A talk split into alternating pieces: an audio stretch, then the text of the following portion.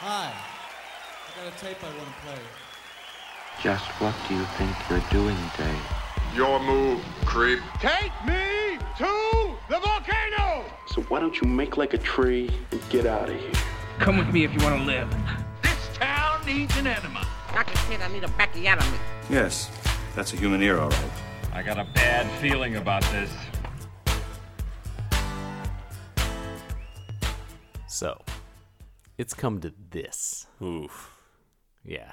It's come to It this. man. has. It has indeed. Hello. Hey there. We went. We, that, that feels. We both kind of went quiet storm instinctively. Yeah. Right off the top there. I wasn't I intentionally so. going for quiet storm. I'm I'm, ve- I'm feeling very contemplative. I'm Charlie. I'm Eric. This is a movie podcast. Uh, we just watched Falling Down. Yeah. From uh, 1993, and I'm feeling very. That hit you Um, different than you were uh, expecting. Yeah, I'm. I'm like not in a great mood. You were. Uh, yeah. You were like. Uh, you were excited for this one. I you remember. were. You were pumped. I remember liking this movie. I. A number one. This is a really good movie. Yeah. Really good movie. Yeah, yeah. Some amazing performances. Some really challenging stuff. Um, I was challenged a lot more when when I was a young man watching this movie at, on TNT or whatever. I just remember the action and the silliness of the you know whammy burger scene. Right. In my opinion, silliness as a young guy isn't that funny. Uh, not funny. the juxtaposition of the Now. nerd, the nerdy white guy standing up Yeah. for himself, you know. And in the ads at the time, you know, this came out when I was twelve. You would have been like ten or so, Yeah. Ten. uh, and played a lot of ads.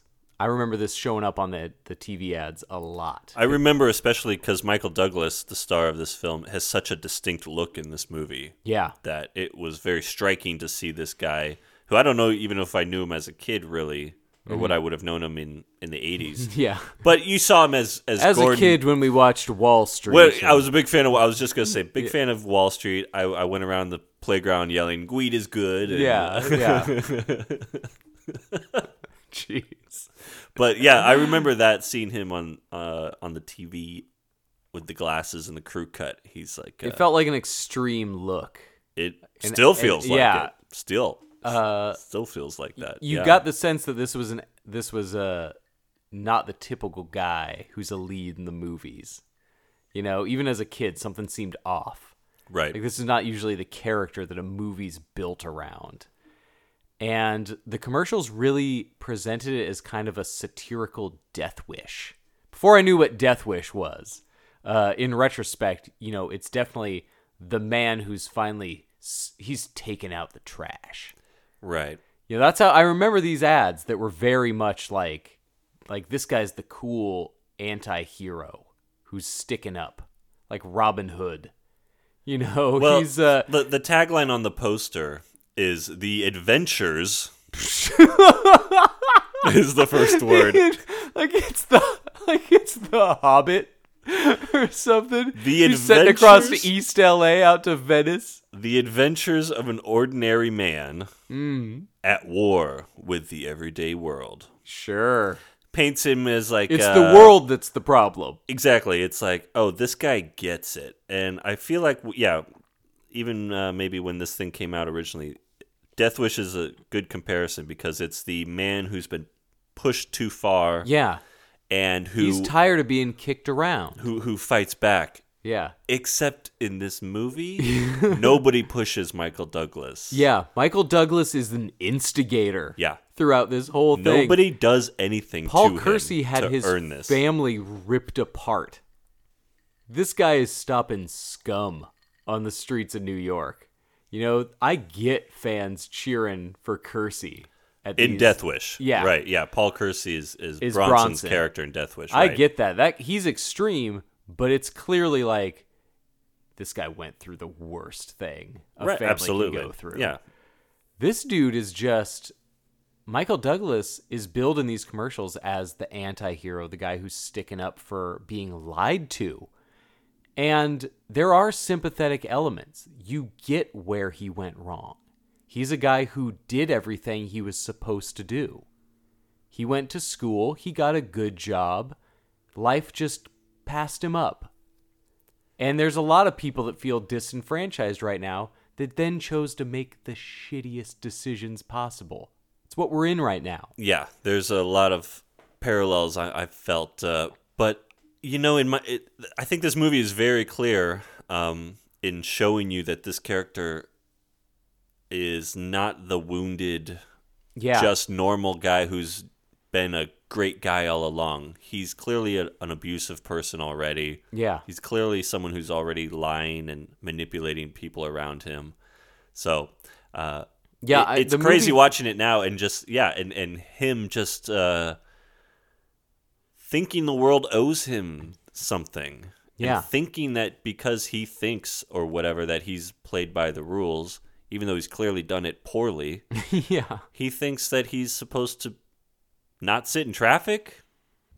Okay, so let's talk about the opening of you know, flick. yeah, I, I think it's uh, interesting to uh, kind of look at the very beginning sequence in the car while he's stuck in traffic, um, because it, it does set a tone like Totally. few movies can set a tone. it's so good. right from the opening, you know, there is no uh, soft opening here. It is a hard opening. Uh, he's in a car, it's hot, the traffic's not moving, and he sees all these different little vignettes of people in their cars. Yeah. Which kind of gets repeated throughout the movie, the way he's viewing people through this distorted lens. Right.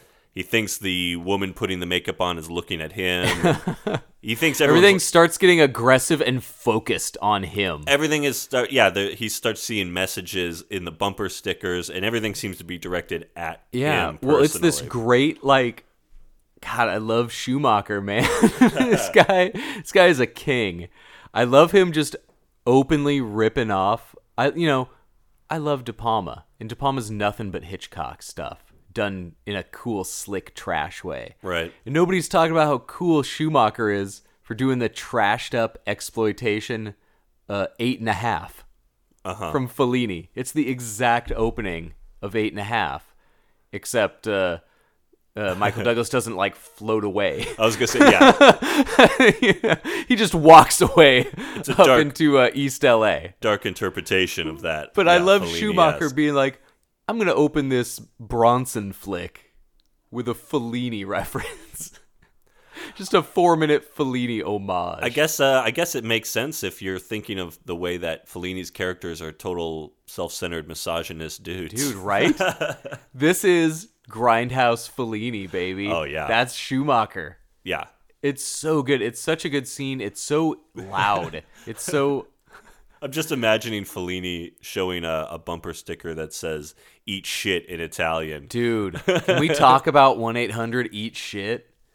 Oh yeah, man, what a product of the of its of that time, right? That's the thing. This is somehow the most underground, durable joke in American history. I saw a 1 800 eat shit bumper sticker not one month ago. Person had it on their front bumper. It in the like- year of 2020. in the 2020. I remember the first time I saw that when we were on a road trip when I was a kid.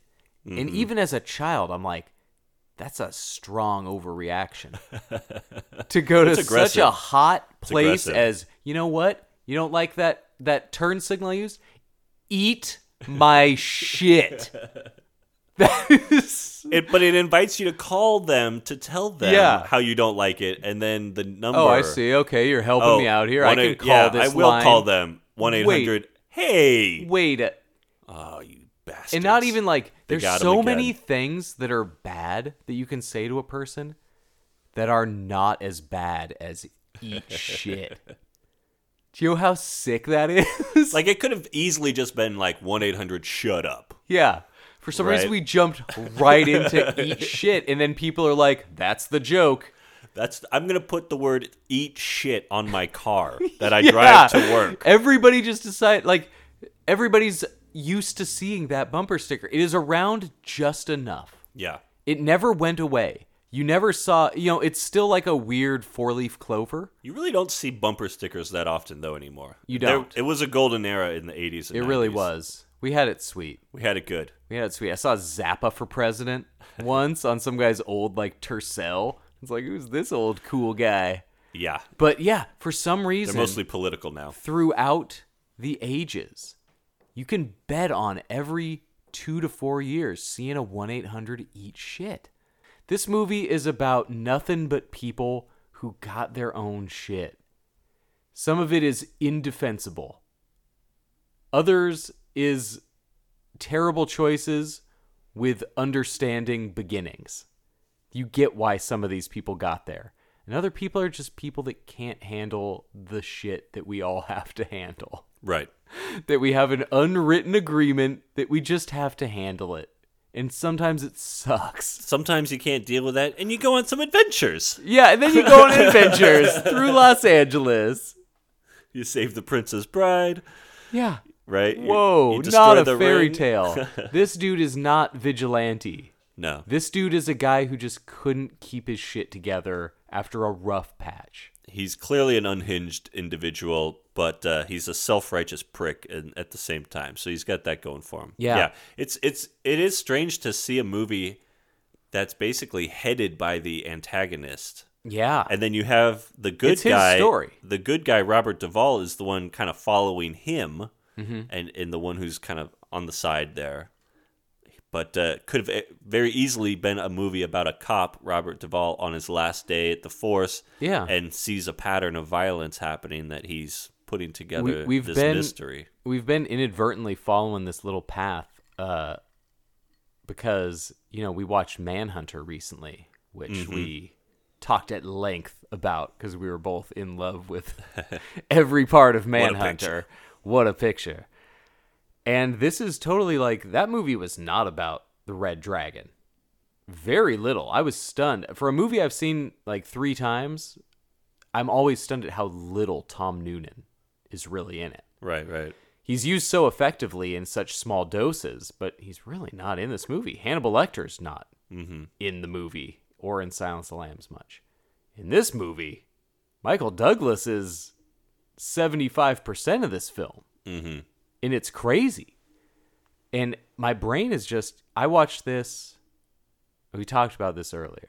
I do have a history with this movie because it is potentially the first R rated movie I watched. Oh, okay. It's this or Candyman, which This we is a- also did. This is a hell of a first R-rated movie. I know. So Candyman came And out in like yeah. Halloween 92, and this was around February, March 93. So they were within a few months in the theaters, so they were hitting the video stores similar times. Saw Candyman at my boy Carlos's house. Saw Falling Down with my dad. Oh man, Yeah, he made me cover my eyes through a couple of uh, parts, but I would have been like 12, and I don't know if it was Candyman at Carlos's or this one, but still formative, formative movie watching. Absolutely. years, milestone. And I remember this movie getting talked about like at school, and I remember it uh, without knowing what a Death Wish following was. I remember this movie as something that could get brought up, and people knew what it was and dug it. You know, it was it was like a cool popular movie. Yeah, it yeah. made good money absolutely. in '93. It made some money. Um, we haven't even mentioned that it's a Joel Schumacher film. Oh yeah, Uh, he just passed away uh, about a month, less than a month ago. soon. Yeah, it was like two weeks ago. And we were talking about doing one of his movies, and we've already done an episode on The Lost Boys back in the yeah, probably 20, 30 episodes ago now. we'll have to do a big Um, after the effect re- uh, retrospective episode yeah, I because think this guy had such a cool career and is. I have heard so many people brandish him as a hack, and this guy did so much neat, varied, different stuff. I don't care if the Batman costumes have nipples at a certain point. This guy did cool things. I just it's so interesting to me that he could go from bat nipples to falling down, or you know, I think eight millimeter would have come out right after Batman and Robin. He pinballed back and forth is a- between Grisham adaptations and neon gay Batman. right, And like every other year. Like this is a dark movie. This is an unrelenting, Yeah. unsympathetic, really kind of twisted look into the mind of this guy who uh, wasn't cut out for it and won't take responsibility for it. Yeah. he took responsibility to a point. To a point where he feels he just didn't get what he thought he had coming. Right. He was responsible. He again played by the rules. The movie I guess, but well, he did to a certain point. He It, it until he hints kept that he's breaking. abusive, though. You know, it, it Oh, hints sure. that he has brought this upon himself. His wife didn't leave him for no reason. No, no, no, You know what I mean? Like playing by the rules and then being His a version dude of playing, and by, the, rules, rules. The, the version of the rules that he was taught. yeah, yeah, yeah. He has uh, in his mind. yeah. Because the thing is, he he thinks he is the righteous one. He's consistent within his reality. right. That's important. Some movies uh, like this don't get that. He's consistent. And the idea that he is the good guy, and again, at the time, I remember he was, this did get a vigilante kind of reaction. It's not like it spawned copycats or anything like that. Right. But this was viewed as, you know, when your friends were renting videos at the store and like everybody knew this movie. And I don't know if it is just the the year we're living in right now or just watching it at different years with different life experience. But a movie that used to play way more as a satire and way more as an over the top comedy. Mm-hmm. Oh, the guy yelling about how the McDonald's ad doesn't look like the the real burger, you know? We all knew that. But now it's just like, oh, there's a ton of this guy Yeah. everywhere. This, This is the- guy is existing and I see him on Twitter every day. literally saw those pictures of the guys uh, going to Subway sandwich shop with the bazooka Yeah. on the shoulder. Yeah. To to uh, you know, it's my right. It's my right to terrorize other people around me with weapons on full display. Yeah. As an American, it's my right to make my neighbors all fearful around me. yeah. Fucking douche. and So they're the exact same guys when the cops start gassing peaceful protesters. That's the ones like, hey guys, come on. there was a curfew. should have listened to the cops. All right, you should have gone home, guys. Come on. Listen to the cops, please. We're all a society here. So I think it was just really difficult, uh, more so than I was expecting, for me to have to sit in this guy's mind Yeah. for for almost two hours, and to see him justify his behavior to himself. Mm-hmm. And it was just like, come on, man. This movie is smart about putting you inside this guy's mind and showing you relatable similarities, but also pushing you to a point where you know, like, well, I'm not this guy. Because we all have recognized these same dumb situations where we don't have, like, geez, I forgot my credit card. Come on, you know me. Come on, please, just let me take this thing. I will pay you back. I'm a, I'm a respectable man. Right. You know, that sitting in traffic when you're already running late to work and just like an additional stress that I'm already running late and then today this is when the accident happens. You know, these kind of things. But we just have to. It's it's something that we had to enter into the bargain and it sucks some days. Yeah. But we got to. And the movie is really good about putting you there and realizing, yeah, but I just fucking deal with it because we have to. Well, that's what Robert Duvall does in this movie. Yeah. Robert Duvall. I Right, we- for whatever reason we we we we were talking about this as it was happening. It never has crossed me just how Robert Duvall is the same as Michael Douglas, except he was just a little bit better about holding it in. Not even perfect at it. Right. He just shut down in a slightly different way, which is such a bummer to say. Yeah, he's uh, he's a guy that's got immeasurable amounts of patience. Yeah, he's just a guy born slightly more patient. He he's he's uh, he's the one who kind of puts this this uh, piece together because uh, even though he's Robert, he interviews the Korean guy. And anyways, Yeah. um, watch the movie; it's really good. But Robert Duvall is the guy who has the wife who's kind of crazy, and he's got a traumatic past, lost a child, and he has every real actual excuse to become unhinged. Guy's got right? worries. He's but he is a guy that can. I don't know. He just has a way it, he can put it he can find, bottle it. Find uh, you know, he loves his wife. He's very clear about how he loves his wife, and so it's just a, I don't know, like it's a, it's Some of us are just better at compartmentalizing. And that could have sounded like I was bragging like I was one of those people. I don't know, I don't think I am. But some people are good at just but it's sectioning off these life stress. But you know, I, I don't get the sense that Duvall is like hopeless or helpless in his No. life. He actually loves his wife. He's gonna he's gonna move to Lake Havasu or whatever it's Yeah. called, right? And he knows it's not gonna be great, but he is uh, still positive about it. Yeah. you know, he's not. I don't get the sense that he's a miserable prick like Michael I, uh, Douglas is. There's everybody we we all know people. I'm friends with a lot of uh, wrestling friends online, you know, and there's every full run of the gamut of like I have to watch wrestling in the dark when my wife's asleep. Right. And uh, those kind of people, and other people are like, "Yeah, my wife lets me put it on. She doesn't care. She's fine with it. She's not super ashamed." But yeah, I'll deal with it. They all right. You If know, they if they uh, if have to watch it, into in the dark and, and- they love their wife, they'll watch it in the dark. Yeah, You know what I mean? they're happy to an extent, and that's cool. We all got to adjust to our specific situations. And he that's the thing. That word adjust. Michael Douglas could not adjust Mm-hmm. Yeah, in this movie. He's a He- dude who gets passed by. He could not. Um, there's video. You know, there's a scene with the home video of him watching the family, and he's like forcing his daughter to go on a horsey she doesn't want to go on. God. He won't adjust. That's a tough scene. That, that's never really hit me as hard the as idea this time. of him at the whammy burger can't adjust his. You know, they don't serve breakfast. He can't adjust to lunch. Yeah, man. He can't adjust to the rising cost of a Coke, you know, can of Coca Cola. I remember this really tough time in my life where I slept in on a Sunday and I wanted to get breakfast at a brunch spot. But I slept in too late and I got there and it was five minutes past. Mm. And I had to order off the lunch menu. Wait, you didn't shoot the place up?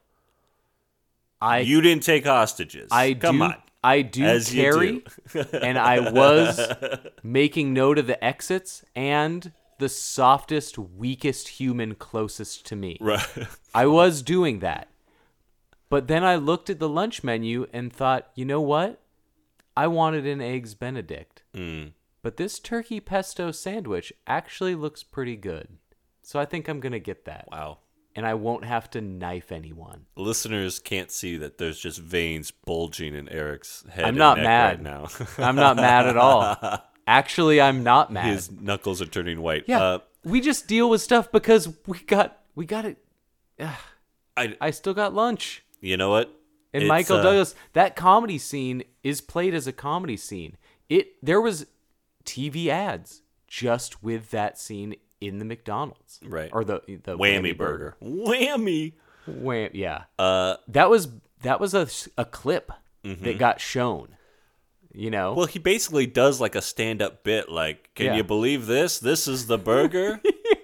The picture, it's three inches of juicy meat. This is this, and he does that three or four times. Where you're like, "Can you believe this?"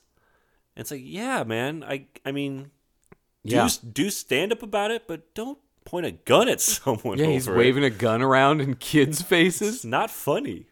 this this guy is the self-appointed anointed hero.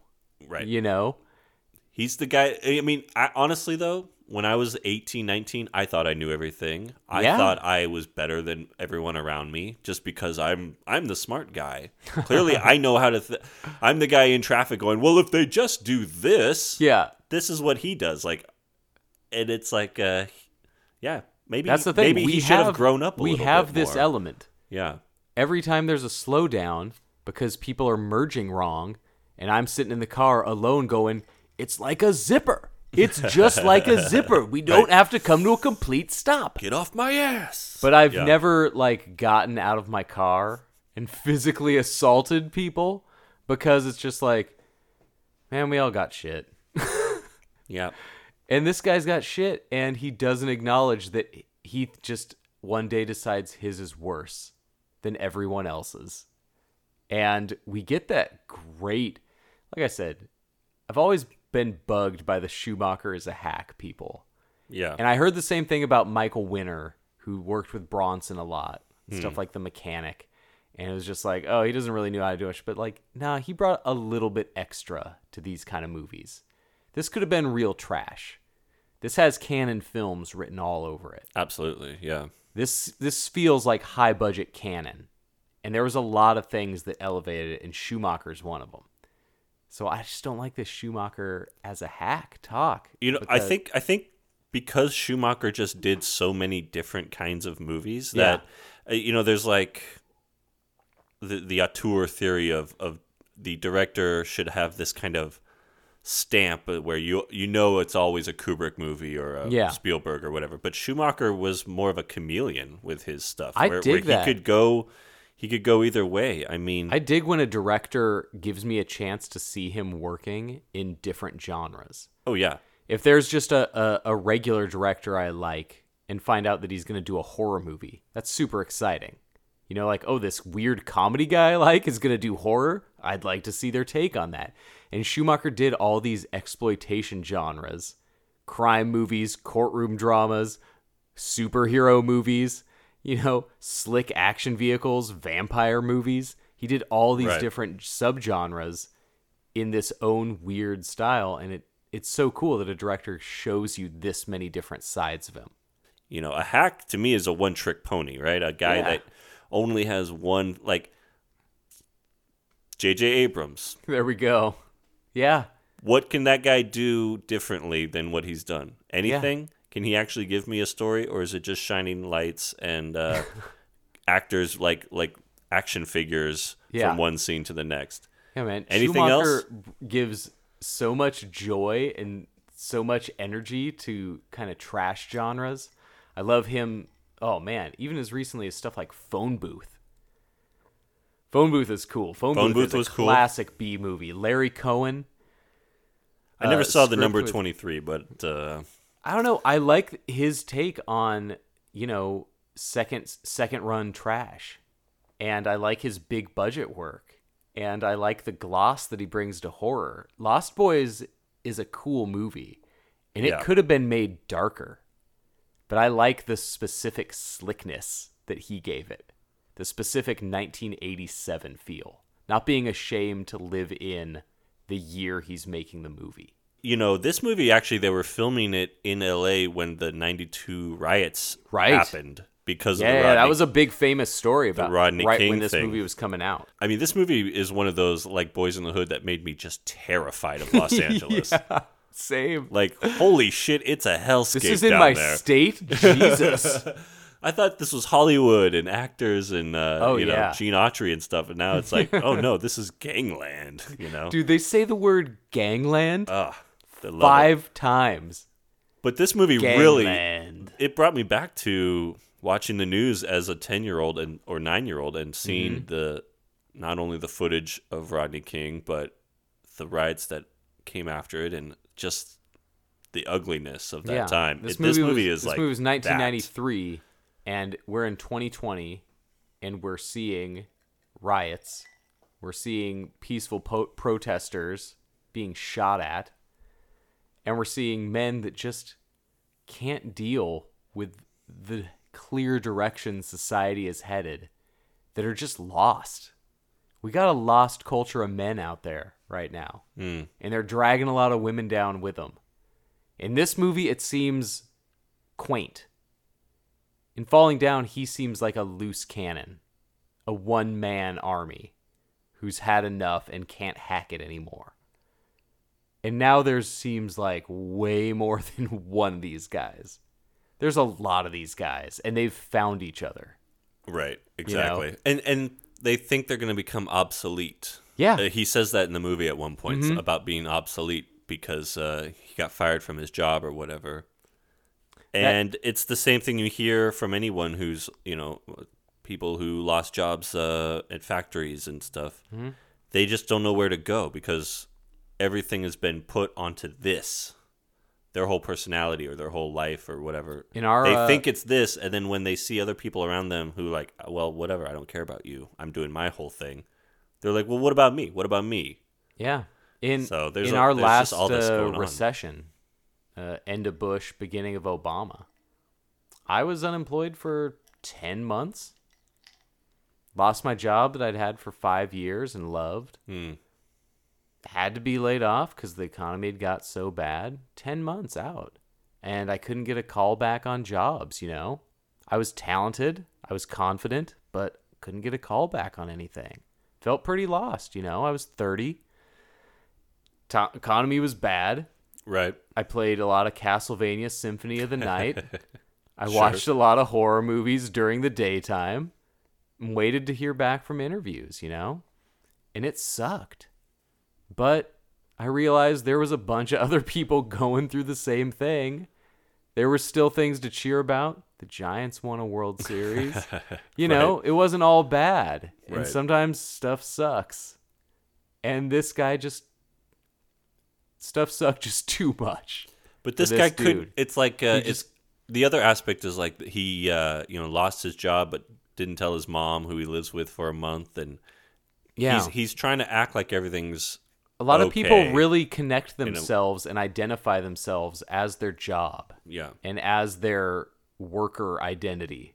And this is one of those guys who the idea of not being employed and not being what he deems a productive member of society, not being a leech.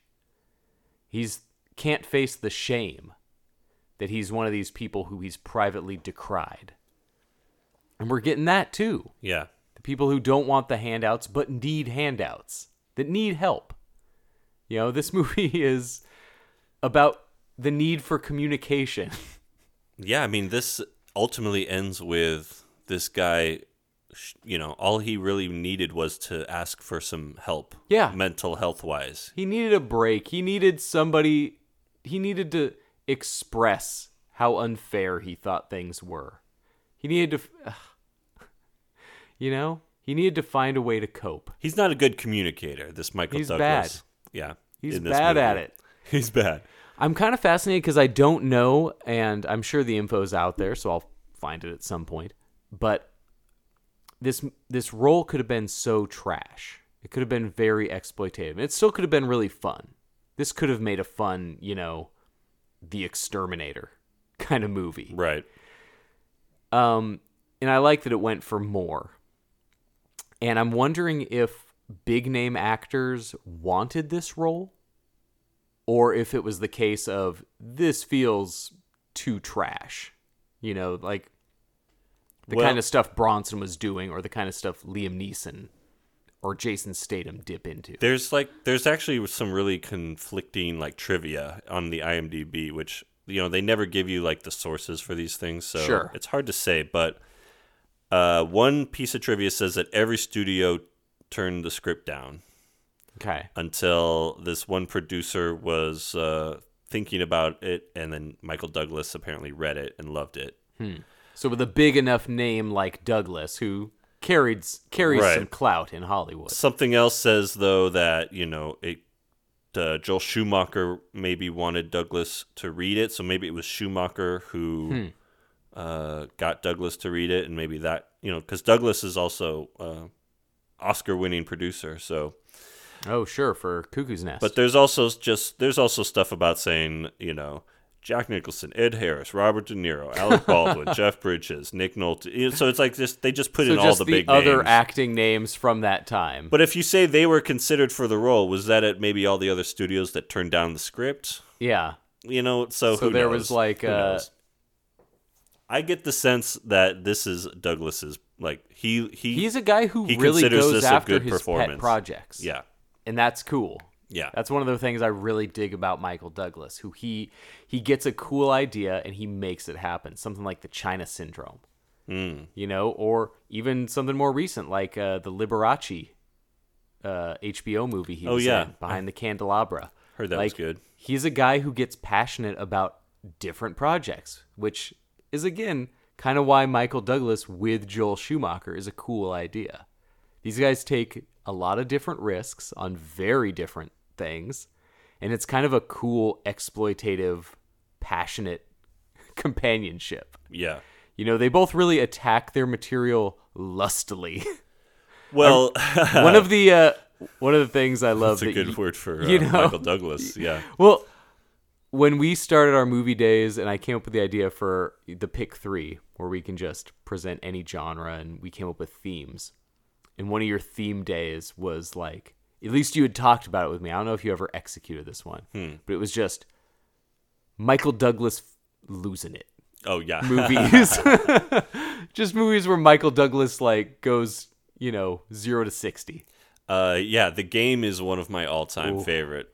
Not just Douglas movies. Like that is a movie. That's one of those I'll throw on Oh, just to have game. fun with it. Game's a, game's a great movie. Um, but yeah, Douglas at this time, this was right when he's doing like Basic Instinct. Uh, Disclosure came right after this. Um, so he's he's I not was- afraid to get his hands dirty. You know, this that's is- what I like about him. He's an actor who Totally. will take the kind of the the grimier, could have been exploitative roles. As a kid, I recognized I watched enough television and I watched pro wrestling, which had commercials for action movies and stuff like that. Right. And I watched the weird, you know, adult dramas with my parents because I just liked watching TV. So I would be watching Magnum PI and Heart to Heart. you know, Such a cool kid. yeah. yeah. All the cool kids watch Heart to Heart. Um, Was but that so- the one where they went to Universal Studios? I'm never gonna figure that out. Um, so I would see movie previews for these movies, and there were certain actors like Michael Douglas who stuck out to me because he was the big movie star in movies that I couldn't watch. right.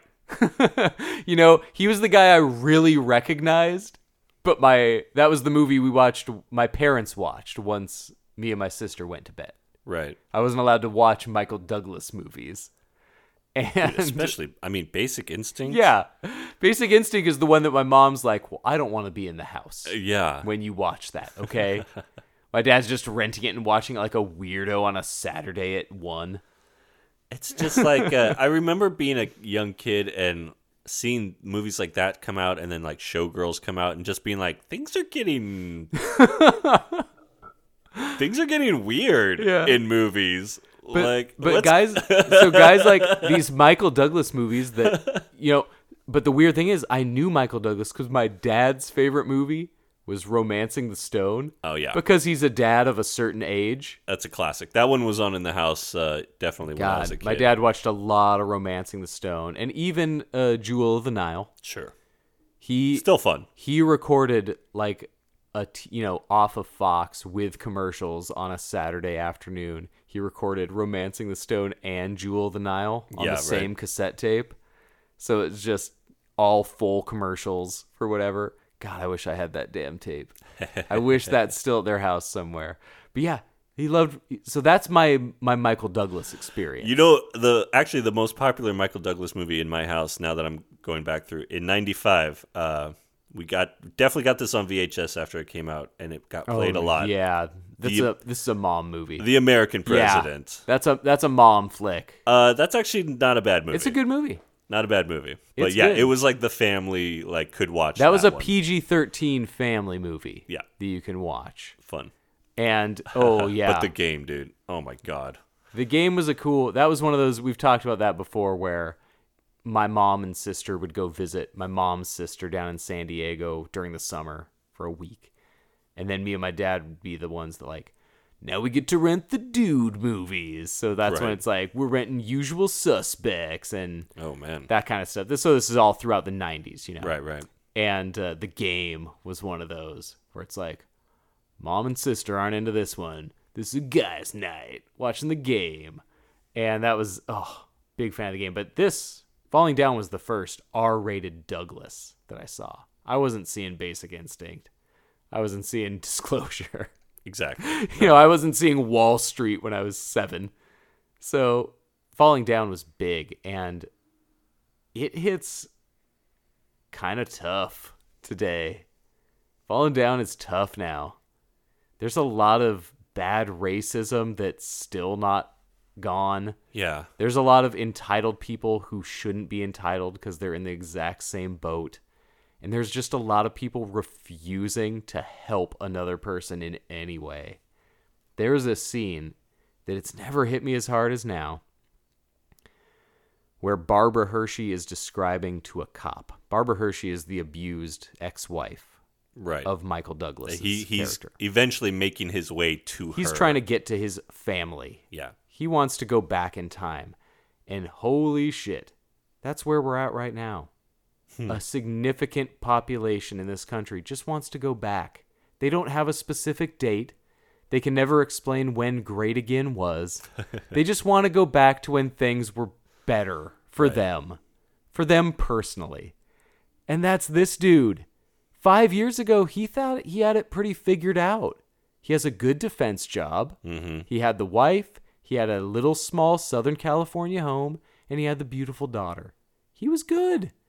Something happened. Something passed them. And that's where we're at right now. And you get this degree of selfish and this degree of personal idolatry. This hero as you. And that's this dude. And Barbara Hershey is this poor, put upon, tired wife. Mm-hmm. And we get that scene with her and a cop.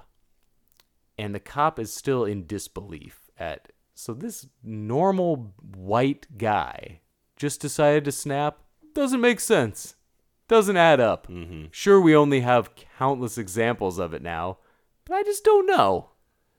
And she makes him keep explaining herself about how he's abusive Right. and he keeps undercutting her in ways where the questions seem like they're coming from an honest place, but they're so cruel.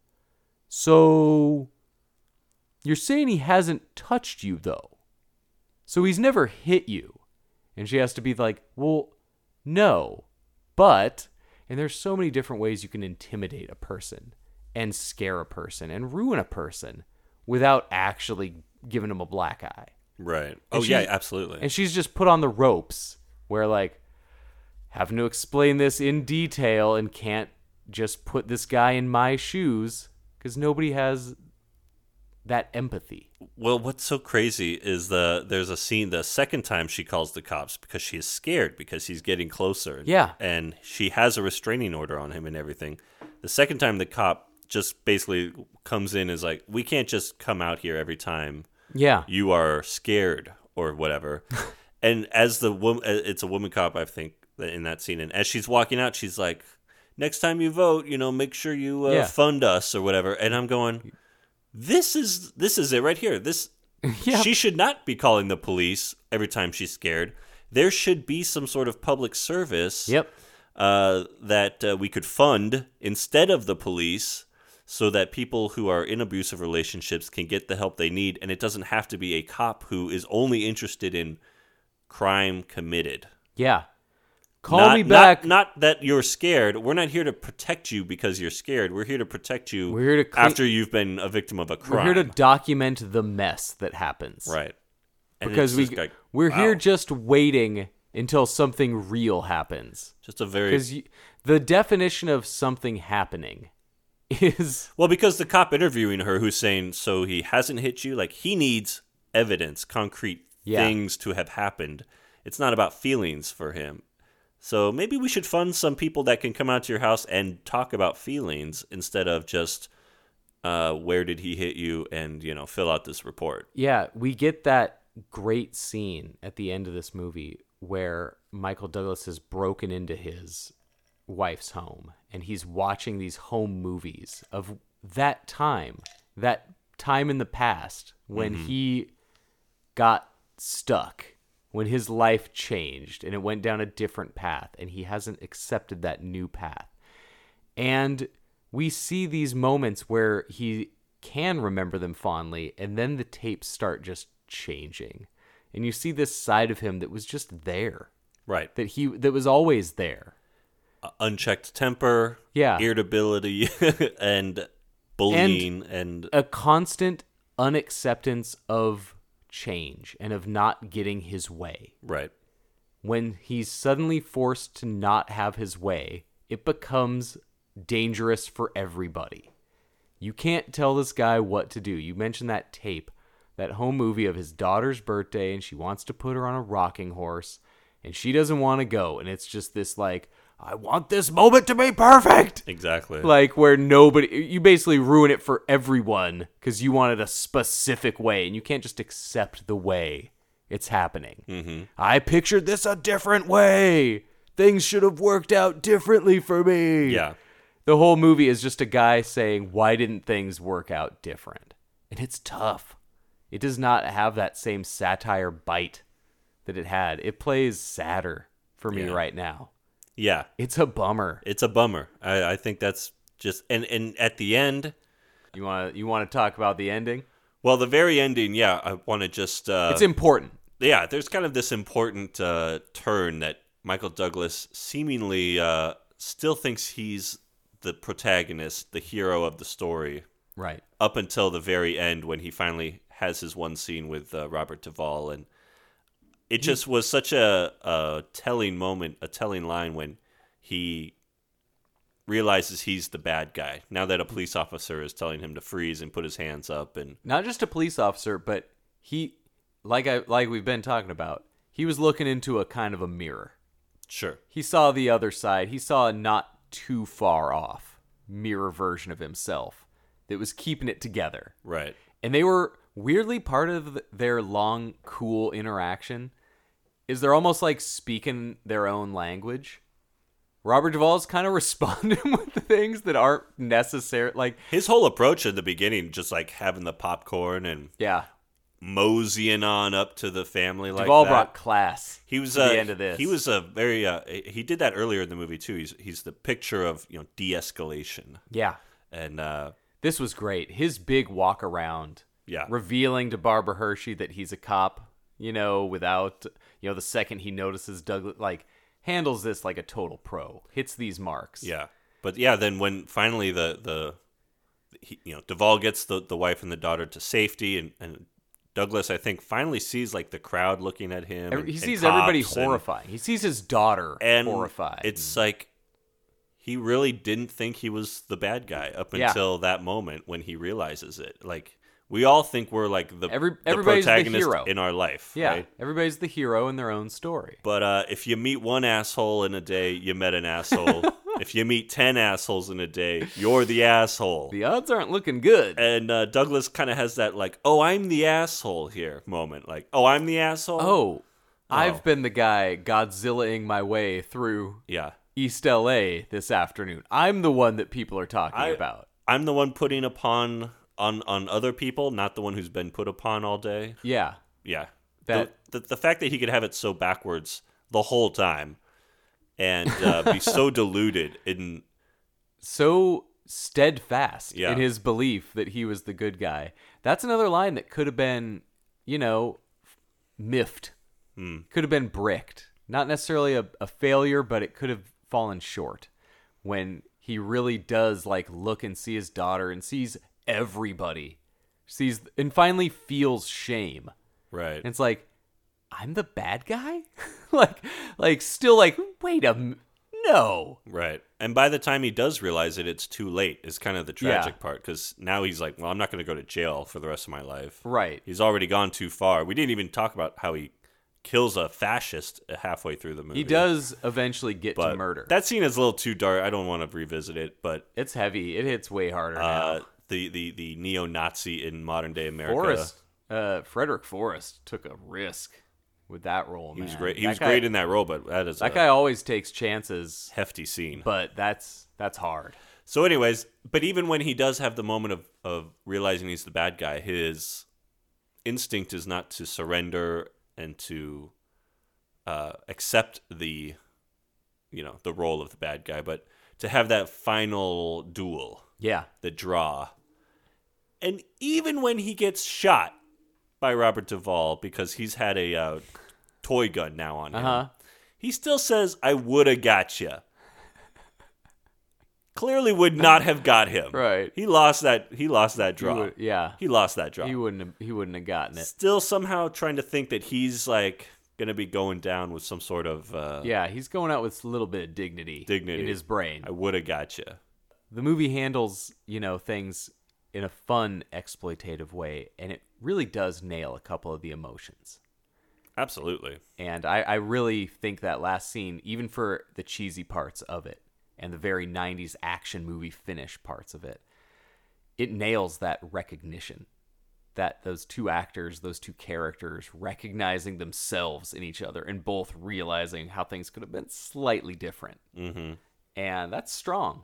That's a that's a cooler finish than Schumacher gets credit for. Do you think there's anything to uh, the thought just entered in my head because he gets shot and he's clearly talking after he gets shot, so maybe he could have survived. but the Maybe. city's physical infrastructure, the railing, gives way. Yeah. And he finally falls. Yeah. Is it the city finally letting him down one last time? Is there something there? Man, The that feel- metaphor that's Fellini right this, there, of man. this rotten wood. Like that wood is rotten. yeah, that on is that an railing. old pier railing, and man. it basically shreds under his weight. the second he and leans he into it at all, essentially to his death from there. I Any- wonder if there's something there. any non-shot man could have had that same thing Oh, yeah, happen to him any day at the pier. Exactly. exactly. Maybe there's something there. That is Schumacher's Fellini right there. That's Amarcord I like right that. there. It is. It's kind of like at the end of Burn After Reading. You're just like, so what did we learn from this? What What was the point of all of this? Yeah. What What could we have done to help this guy who's clearly had a mental break and Yeah. didn't seek help, but instead lashed out at the world around him that had really not done anything to him that hasn't been done to every other 10 billion people that have ever lived. Yeah. Where'd we go? You know? What happened to us at the end? So, And Good you know, movie. I check it out. Uh, I, I I really do love the acting in this movie though because Yeah. again, we've seen this movie a lot. We are purveyors of this kind of movie. Usually, it's a lot cheaper. yeah. Usually, it's a lot scummier. Usually, it's a lot more blow away the scum of the earth. All the people that took the dirtiest message from Taxi Driver. Mm-hmm. We're gonna clean up the filth, but for two million dollars. And this movie's big budget and doesn't sink to depths of exploitation when it has every chance to every single scene. It could be perceived as racist. There's a lot of I forgot how much like Well, it has racist characters in it. Yeah. I- well not just I'm not even talking about Forrest oh, yeah, for sure. uh, Frederick Forrest's character, but I genuinely did forget how much the Michael Douglas character is like, you're in my country. Yeah. You speak my language. that seemed to come out of nowhere. Yeah. Too. Like, That really does. It's amazing. I think it was shocking to me even more so because I remember how much he was pushed as the normal guy pushed too far. an ordinary man. and within 15 minutes, it's like, you speak my language. It's like, shit. oh, he's a bigot. Oh, okay. Yeah. Yeah. It's not. He's an like, I don't want to side with this guy. I don't want to be associated with this dude. This guy is not ordinary. I am insulted that you say this man is ordinary. Yeah. You know, I have also thought sodas were too expensive, and I don't need to turn it into a battle of like, you need to say words the way I say words. This movie is just way more sad than I remembered it. This is just a sad dude who just got lost. He's behind in culture and he's not catching up. And he takes his way out. Yeah, but I don't want to sound like uh, we're letting him off the hook here. No, dude, this guy because sucks. he's he's not a sad guy that lost his way. He's a man who decided to act out violently against strangers instead of figuring out what why he's so upset and what's wrong. He, I, we're, I'm rewatching The Sopranos with my wife Katie. Yeah. and there's a lot of Tony Soprano just outbursts of anger and. Even he doesn't know why he's doing It's this. this you know? teenage and it's the same kind of confusion that never goes away in some guys where they've never properly acknowledged their feelings and accepted their feelings Mm-hmm. and they're confused by them still in their 30s and 40s it shouldn't be happening but there's still a specific toxic culture that doesn't want men having their emotions and some of these guys just can't handle being confused by their emotions. Tony Soprano's a great example. Yeah, But he has what this gentleman, Michael Douglas, doesn't have is a modicum of power. Hmm. So he can be going through these things, but it doesn't hit him as hard Mm-hmm. because he'll land on his feet. He's got a safety net. Michael Douglas is the character that a lot of people are now of one paycheck away, two paycheck away from losing it right. from being enough is to enough is enough. And that is not again me saying this can happen, this should happen. But the system's fucked up and we've gotten used to it. And guys like this seem, you know, they should handle it like us. Things suck, but there's different ways of handling it. We all have to keep it together. I'm stunned looking back at how much of a comedy this was billed as and still is. People remember it fondly. And it's good. It should be remembered fondly as a good movie and a brave, uh, interesting portrayal of, for a lot of these people. And a challenging movie, I think. It It, tries to challenge you. You know, it's not giving you an out here. No. Because, yeah, like you said, what now? what got, Yeah. What's better? We seemingly got better, but where? We just by eliminating a, one bad thing, one part of the problem. It's always about eliminating a small part of the problem. And that's what this movie is. I'm bummed that I'm kind of bummed about Falling Down.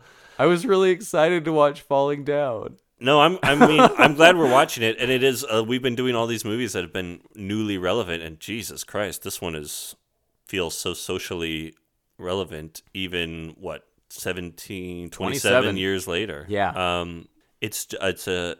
It's always one of those where you look back and you. go, It's a shame that it is still, I guess, so relevant. Yeah. But uh, what do you, you know? I think it's one of those where you got to go like, uh, look out for each other, Yeah. and if you if you need help, you know, it's okay to ask for help. People will help you. Being asked for help has been demonized. And, There's uh, still yeah. somehow bootstrap talk. Just pulling yourself up. No. yeah, There's a community out there. There's reachable people. And these people just can't be reached right now. There's a lot of people that can't be reached. And man, falling down is too shitty now. yeah, 2020 is too falling down. exactly. It sucks. We need we need something else on here. a let's end on a lighter note. We didn't talk about Robert Duvall's last day on the job. oh man, Big bellied cop. Robert Duvall is Michael Douglas in this movie 10 years later. Guy who's still managed to hold it together and now he's finally going to retire. And it's not the retirement he necessarily wants, but it's better than he thought he would get. Dude's happy. Dude is a lemons into lemonade kind of guy. and we get so much kind of just beleaguered Robert Duvall. I've never seen him with a bigger belly in a movie. That felt like a pillowcase. Robert Duvall is usually kind of a tight guy. Yeah. Even as an old guy, he's kind of like an Eastwood, like slender, tighter guy. he had a he had a gut going. He had a big old gut he had a cop gut. and like a big old, like a nice, good ginger with some silver cop mustache. Good stash. Good old horseshoe. One of the better Duvall horseshoes. Yeah. Prime horseshoe balding. Uh, yeah, Duvall. here. Duvall's been sporting horseshoes since The Godfather, but some of the movies you get a little more comb over.